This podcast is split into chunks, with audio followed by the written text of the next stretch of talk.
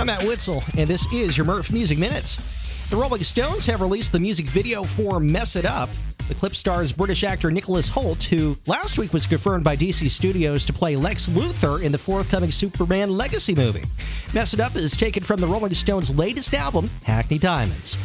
Madonna has teamed up with Jared Blandino to create a limited edition collection to coincide with her celebration tour.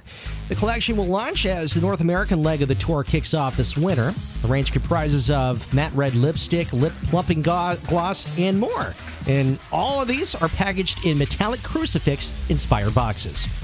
And Charli XCX has revealed that she has been working on new music with her fiance, George Daniel, of the 1975. The pop star opened up about her plans for new music during her new podcast interview and confirmed that she has enlisted the help of her fiance for some of the upcoming tracks. I'm Matt Witzel, and this has been your Merf Music Minutes.